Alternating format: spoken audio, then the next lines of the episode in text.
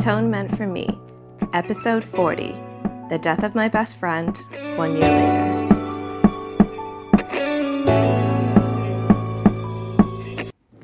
Hey, Magical Misfits, it's Kaidain Ivy, and welcome back to Atonement for Me. It has definitely been a while. Um, we kind of disappeared there because of health reasons and um, a pandemic, but we're back on track now. And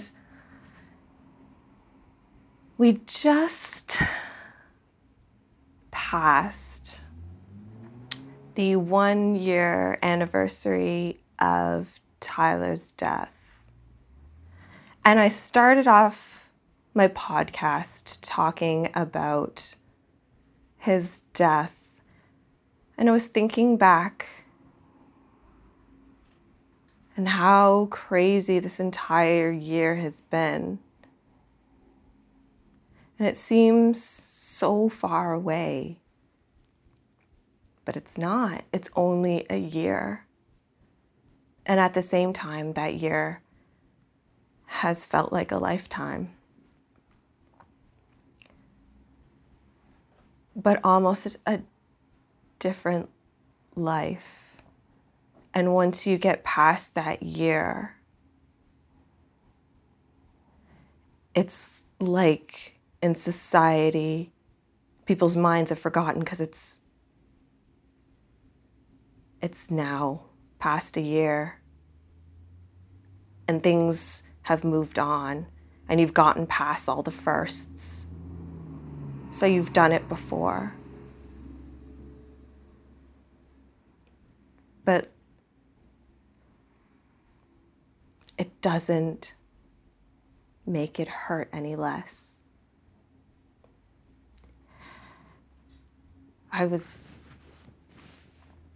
I was talking to his family friend Jenna. She he considered her his little sister. And she's been an absolute lifeline this year, just because we've been able to talk through so so much because it's so hard to find closure for something so abstract we've had the pandemic and then he was gone and life moves on, but we haven't had a funeral and it just doesn't seem real. But I can I can remember almost every detail of the phone call because she was the one to tell me that he was gone.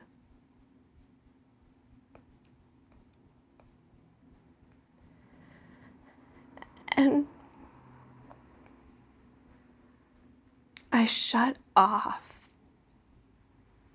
I shut down that part of me. Because what do I do?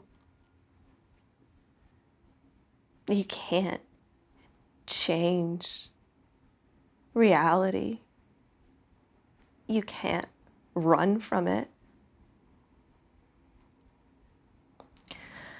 And I didn't want to just sit with it because it was in the middle of a pandemic and I was alone. And it was too much just to keep in my brain. So kept going. M- month later, I'm on set. Months go by, couple sets go by. Suddenly, I'm moving. And then all of a sudden, I have a house and a new partner and a family.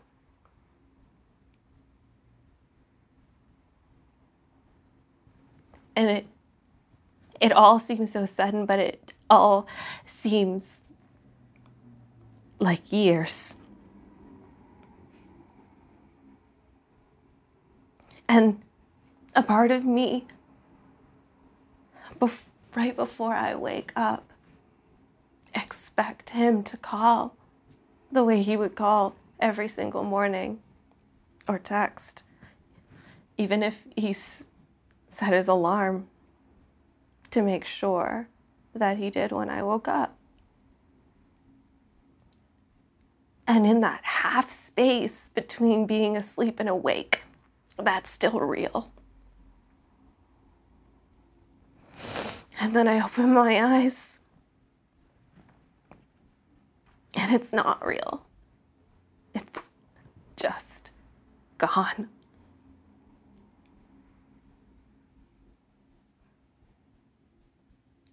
And I don't want to think about it.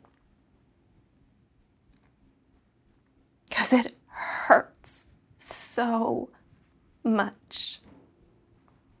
But I can't let go of it. Because it's that two seconds of comfort before reality comes flooding in. I still dream about him. And he still comes up to me and says, I'm not dead. I'm not gone. I would never do that to you.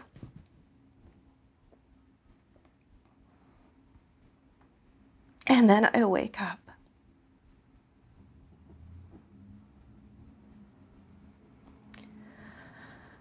He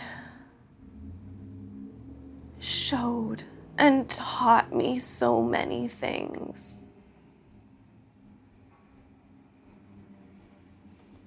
And things that I have continued to learn this past year, even with him gone. I'm still learning from the things that he taught me. And I couldn't. He taught me to love.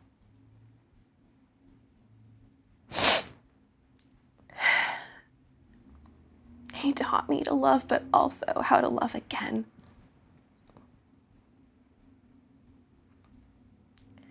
He was so certain he would die before me.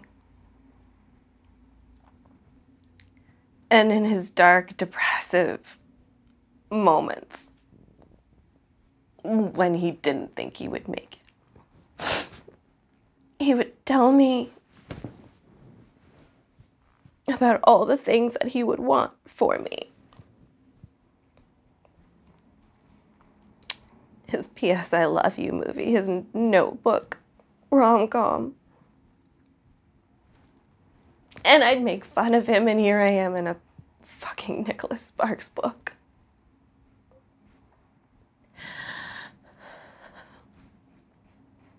I promised him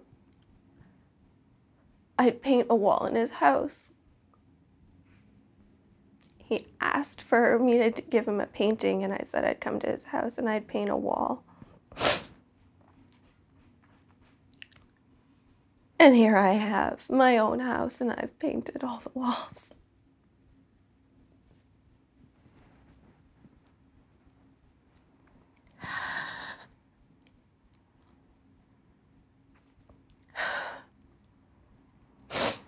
Told me that every girl he's ever loved, whatever their heart truly desired, they got after after their relationship. Whether it was getting married or having a baby or having a family. And he said I would want that for you. And he told me what he would want for me.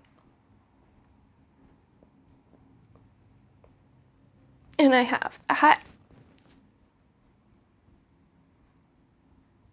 And I know he'd be proud. But with death, it's just in your head, you wish he'd just, it was just a breakup and that you're angry and spiteful, but somewhere that other person's outliving their best life but at least they'd be alive.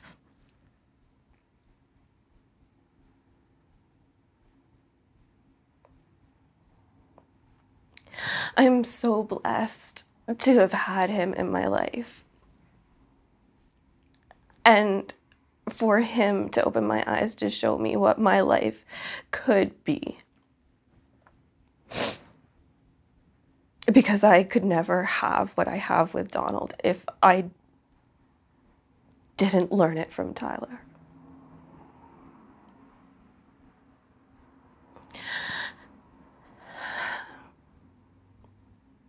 And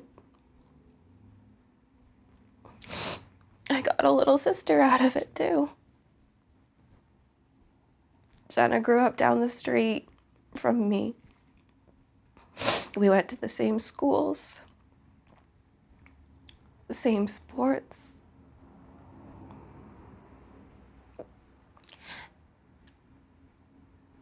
And now I have a little sister to share Tyler with too.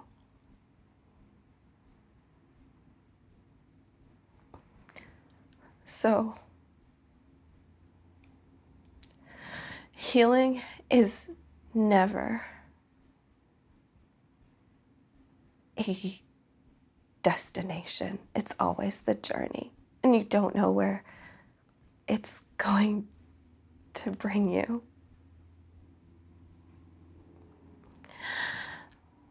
But my journey with so much loss has also brought me so much beauty and so much love.